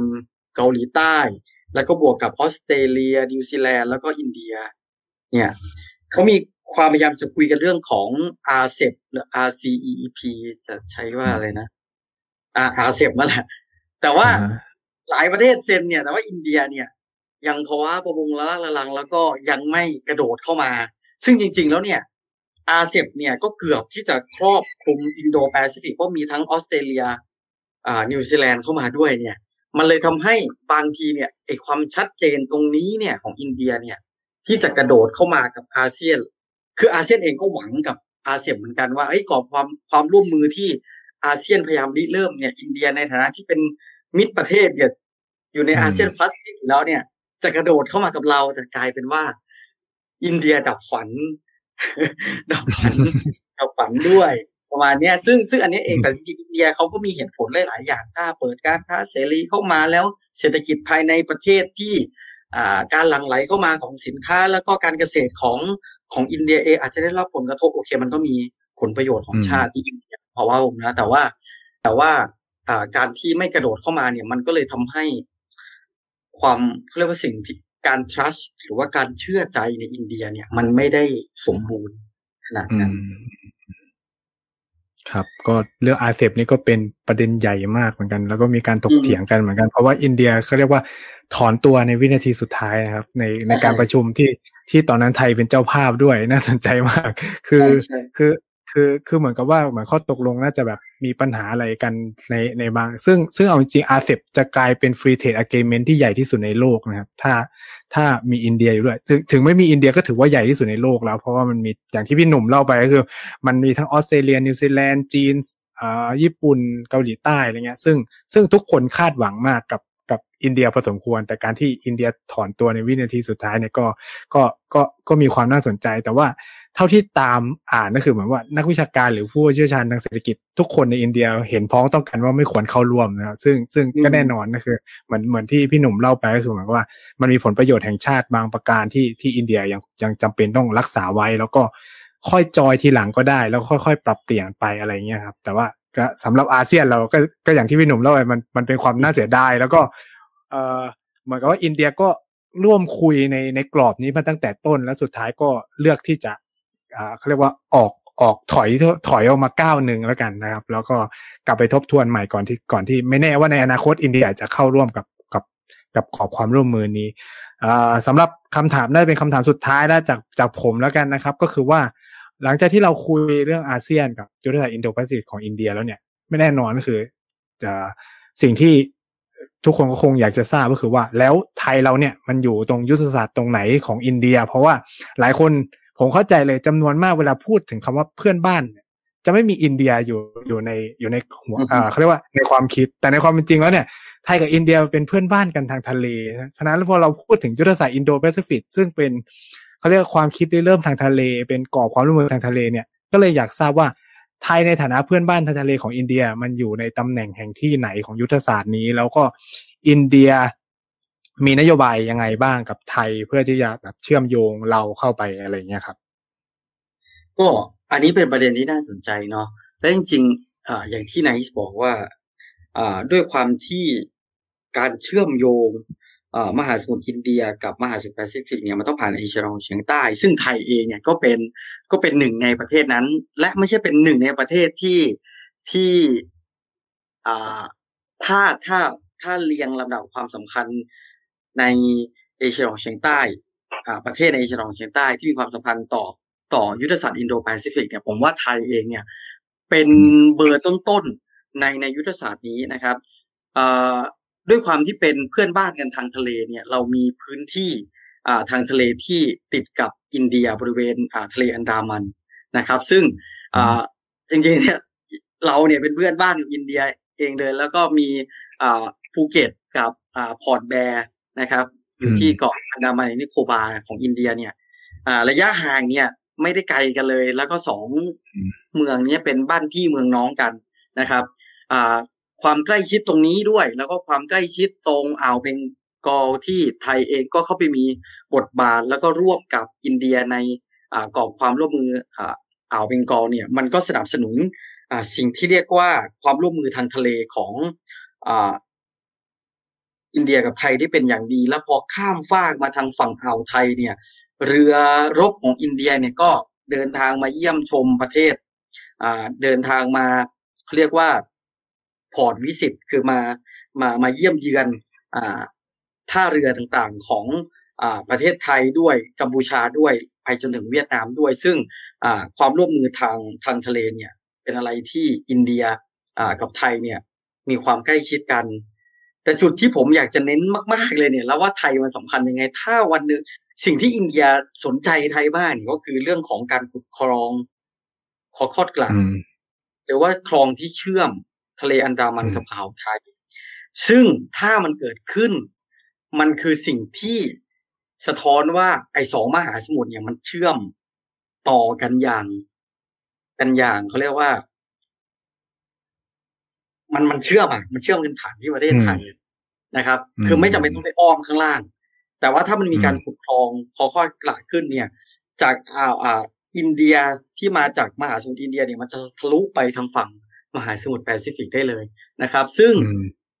อินเดียเองถามว่านักวิชาการที่รู้จักกันเนี่ยเขาก็ถามกันเรื่องนี้ค่อนข้างค่อนข้างเยอะนะครับอืมเพราะว่าอ่า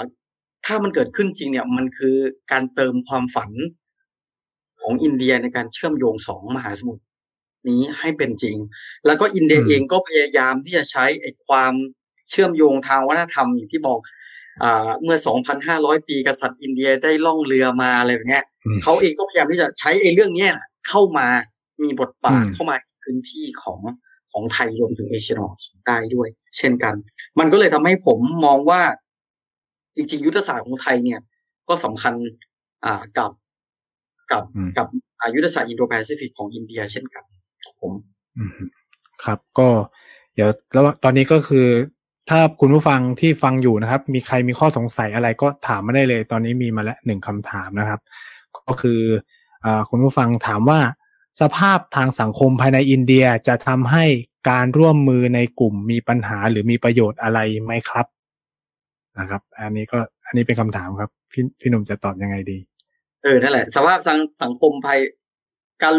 ร่วมมือในกลุ่มนี้กลุ่มอะไรครับ กลุ่มกลุ่มคอร์ดหรือว่า น่าจะน่าจะเป็นกลุ่มคอร์ดนะอะเดาเดาเข้าใจนะว่าเดาอ่าเดาว่าอย่างนั้นก็นะครับก็คือ คือผมว่าเราอาจจะต้องแยกให้ออกในเรื่องของอ่า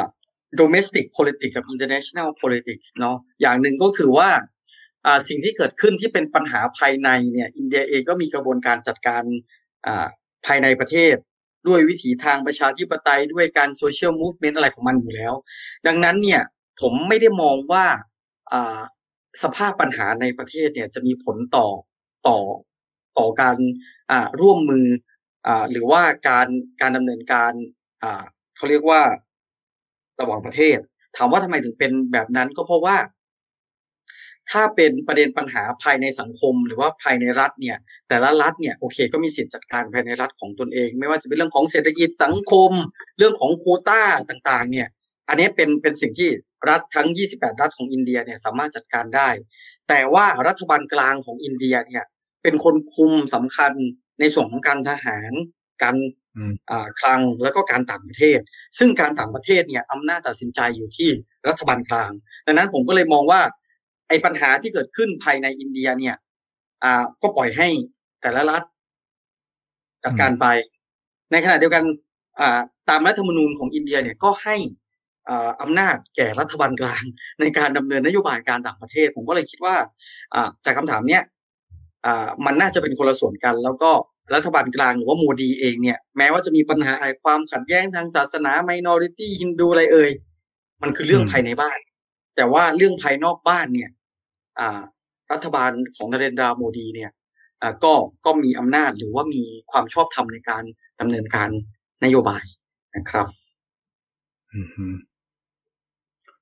อันนี้น่าจะตอบคำถามคุณผู้ฟังได้เคลียร์นะครับหวังว่า ถ้าถ้าสงสัยก็ก็ถามเพิ่มเติมได้ก็คือ ตอนนี้คือแบบไม่ยังไม่มีใครถามเพิ่มเติมงั้นเดี๋ยวผม ขอถาม เพิ่มเติมเล็กน้อยคือ อาจจะยังไม่ได้ยินคำนี้ จากการคุยกันเลยนั่นคือนโยบายที่เราคุ้นชินกันก็คือคำว่า Act East Policy เนี่ย ผมก็เลยอยากถามว่า Act East Policy เนี่ย แท้จริงมันมันเป็นส่วนหนึ่งของยุทธศาสตร์อินโดแปซิฟิกของอินเดียด้วยไหมแล้ว ตามที่พี่หนุ่มติดน่าจะติดตามนโยบายนี้มาพอสมควรนะคิดว่ามันมันมีความก้าวหน้ายังไงบ้าง แล้วโดยเฉพาะกับประเทศในกลุ่มอาเซียนเนี่ยแอคแอคอีโพลิซีมันมันก้าวหน้าไปขนาดไหนอะไรเงี้ยครับ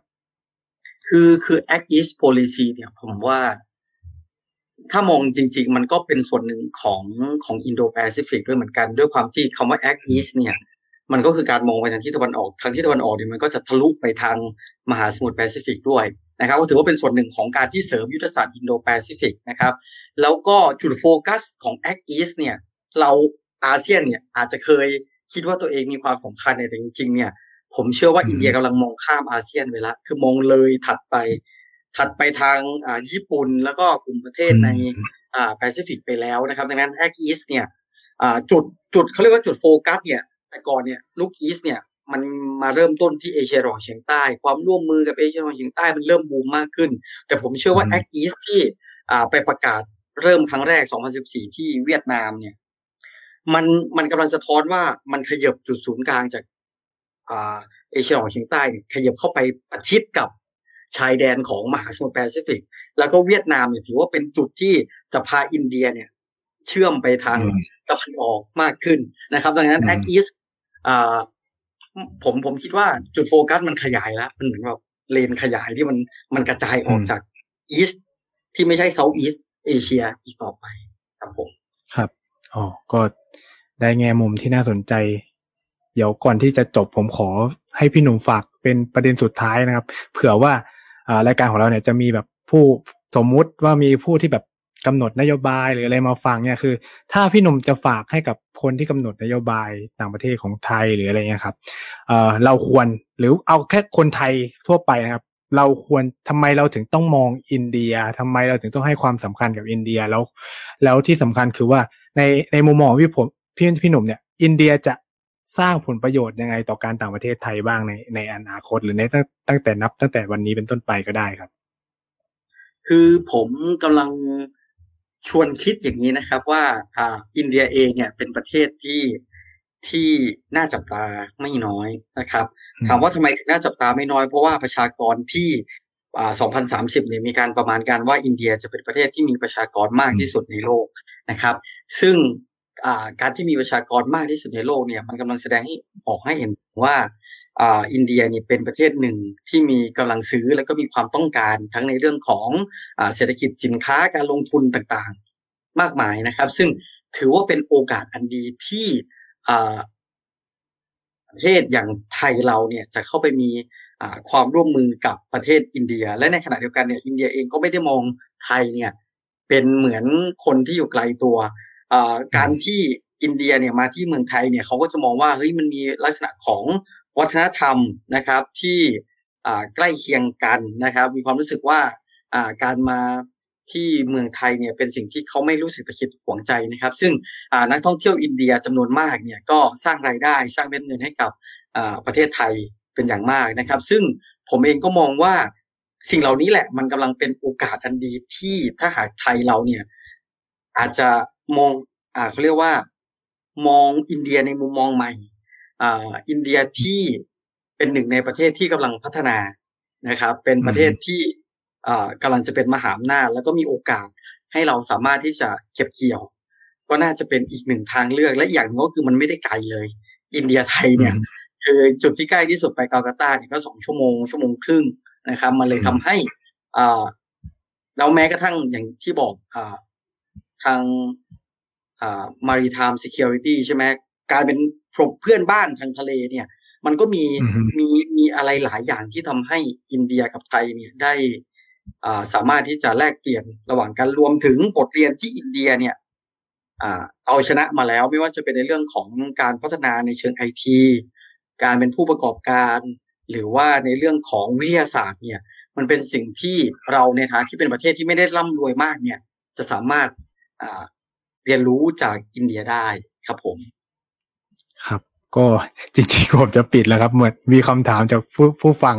น่าจะเป็นขอเป็นคำถามสุดท้ายแล้วกันนะครับ ก็คือว่าคุณผู้ฟังถามมาว่าเส้นทางสายไหมของจีนจะทำให้อินเดียได้ประโยชน์หรือเสียประโยชน์มากกว่ากันครับ คือผมอาจจะมองต่างเนาะคนอาจจะมองว่าเฮ้ยเส้นทางสายไหมของจีน หรือว่า BRI Belt Road Initiative เนี่ยที่จีนเป็นคนคน เขาเรียกว่าผลักดันเนี่ยมันมันจะทำให้อินเดียเนี่ยถูกตัดแข้งตัดขาหรือว่าอ่ามันจะทำให้อินเดียกลายเป็นมหาอำนาจที่ครองยึดครองกระจายไปในทั่วโลก คือถ้ามองในมุมนั้นนะโอเคอืมอินเดียอาจจะเสียประโยชน์ แต่ผมมองว่า เฮ้ย ในเมื่อมันมีเส้นทางที่มีผู้บุกเบิกไปแล้วเนี่ย อินเดียไม่ต้องลงทุนเลย แล้วก็ไปเดินตามไปเส้นที่อินเดีย เออเส้นที่จีนทำไว้นั่นแหละ อืม แล้วก็ คือผมมองว่า คือผมไม่ได้มองว่าถ้า แล้วผมเชื่อว่าอินเดียเองเนี่ย เป็นประเทศที่ที่ฉลาดอืมคือเขาจะสามารถพลิกไอ้วิกฤตตรงนี้แหละ แล้วก็เอาประโยชน์เข้าตัวเองให้ได้มากที่สุด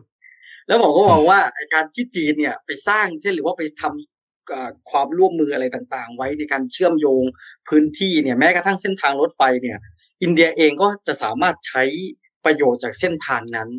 เหมือนกันในการเข้าไปสู่อ่าภูมิภาคอื่นๆ ดังนั้นผมก็เลยมองว่าอ่าถ้าถ้าอ่าอินเดียเนี่ยไม่ได้มองว่านี่คือปัญหาเราก็ถือว่าเนี่ยคือโอกาสเนี่ย อินเดียอืมเองก็จะสามารถที่จะขึ้นขบวนอ่ารถไฟบนอืมเส้นทางสายไหมของจีนเนี่ย ไปเชื่อมโยงกับที่อื่น ๆได้ และ อีกมุมหนึ่งก็คือแล้วเมื่อประเทศหรือว่าเส้นทางเหล่านี้มันถูกถูกเปิดเนี่ย แสดงว่ามันทำได้ แล้วพออินเดียเห็นแล้วว่ามันทำได้เนี่ยอินเดียทำคู่ขนานไปด้วยกันเลยก็ได้อืมครับนี่คือคือสิ่งที่ผมมองว่า จริง ๆ เราอย่ามอง คือคือบางทีเราติดอยู่ในโลกแห่งเรียลิสหรือว่าสัจจนิยมที่มองทุกอย่างเป็นเป็นตัวร้ายแล้วก็ต้องมีพระเอกอะไรแบบเนี้ย แต่จริง ๆ ผมว่าอืมมิติของความสัมพันธ์ระหว่างประเทศในปัจจุบันเนี่ย มัน มันเทาไปหมด คือคือคือคืออ่าไม่มีมิตรแท้ไม่มีศัตรูถาวร แล้วก็อะไรที่อะไรที่มันจะอะไรที่มันจะไปด้วยกันได้ มันก็ไป แต่อะไรที่มันจะมันมันจะขัดกันบางทีก็เก็บเก็บซ่อนๆกันไว้อยู่ประมาณเนี้ย ผมก็เลยคิดว่าครับคงคงคงไม่ได้ห้ามหันกันขนาดนั้น ครับ ก็จริง ๆ ส่วนตัวผมก็เห็นด้วยนะครับเพราะว่าผมเนี่ยก็ ทำก็ส่วนตัวก็คือสนใจเรื่องความสัมพันธ์จีนอินเดียซึ่งซึ่งน่าสนใจมากครับเอ่อปีที่ผ่านมาที่อินเดียกับจีนเนี่ยมีปัญหากันหนักๆในในเชิงปัญหาพรมแดนนะครับมีการรบกันจนกระทั่งมีทหารเสียชีวิต แต่สิ่งที่มันน่าสนใจคือปีที่ผ่านมาจีนกลายเป็น partner ทางเศรษฐกิจที่ใหญ่ที่สุดขึ้นมาแซงหน้าสหรัฐอเมริกาในในปีที่ผ่านมานี่ที่ที่เขาสองคนมีปัญหากันนะครับคือสิ่งก็เหมือนกับสิ่งที่พี่หนุ่มพยายามพูดก็คือว่า ทุกอย่างในความสัมพันธ์ระหว่างมันเหมือนมันเทาไปหมด คือ ในหน้าฉากหนึ่งคุณก็ aggressive ต่อกันมาก แต่ในเชิงเศรษฐกิจหรืออะไรเงี้ยกลับดำเนินไปได้จนแบบเออคุณกลายเป็น partner ที่สำคัญระหว่างกันอะไรเงี้ยก็ก็ถือว่าเป็นเป็นมุมมองทางด้านการต่างประเทศและความมั่นคงเกี่ยวกับยุทธศาสตร์อินโดแปซิฟิกของอินเดียที่ค่อนข้างน่าสนใจนะครับ ก่อนจะจบก็อยากให้พี่หนุ่มเผื่อจะอยากฝากอะไรว่าเออจะติดตามพี่หนุ่มได้ทางไหน หรือว่าโปรโมทงานที่กำลังทำอยู่แล้ว ก็ได้ครับอะไรเงี้ยครับ ครับก็อ่าตอนนี้ใครสนใจเนาะที่มออุบลเนี่ยเขาพยายามทำกลุ่มศึกษาอินเดีย ใครสนใจก็ติดตามอ่าเพจของของกลุ่มศึกษาอินเดียนะครับ UBU India Studies Group นะครับ อันนี้ก็สามารถติดตามได้แล้วก็อ่าจริง ๆ ก็มีงานบรรยายเกี่ยวกับอ่าอินเดีย หลายๆงานที่จะเกิดขึ้นในช่วงเดือนข้างหน้าเนาะก็อาทิตย์หน้าก็จะไปบรรยายเรื่องของอ่า30ปีหลังการแก้ไขรัฐธรรมนูญอินเดียนะครับ เปิดโอกาสให้มีการอ่ากระจายอำนาจสู่ท้องถิ่นนะครับ โดยสถาบันอ่าอาณาบริเวณศึกษาของมหาวิทยาลัยธรรมศาสตร์ แล้วก็ต้นเดือนก็จะไปพูดคุยกับน้องๆรัฐศาสตร์บัณฑิตนะครับ ในวิชามหาอำนาจในการเมืองโลกนะครับ ของอืมอาจารย์พัฒน์นะครับ ใครสนใจก็จอยคลาสกันได้ นะครับ ครับ ก็ยังไงก็สำหรับวันนี้ก็ต้องขอขอบคุณพี่หนุ่มมากนะครับ ที่ให้เกียรตินะครับ มามาพูดคุยกับเราเพจกระแสเอเชียใต้พูดทั้งโลกนะครับ ในในวันนี้ด้วยนะครับยังไงก็ขอบคุณมากครับ สวัสดีครับครับผมครับ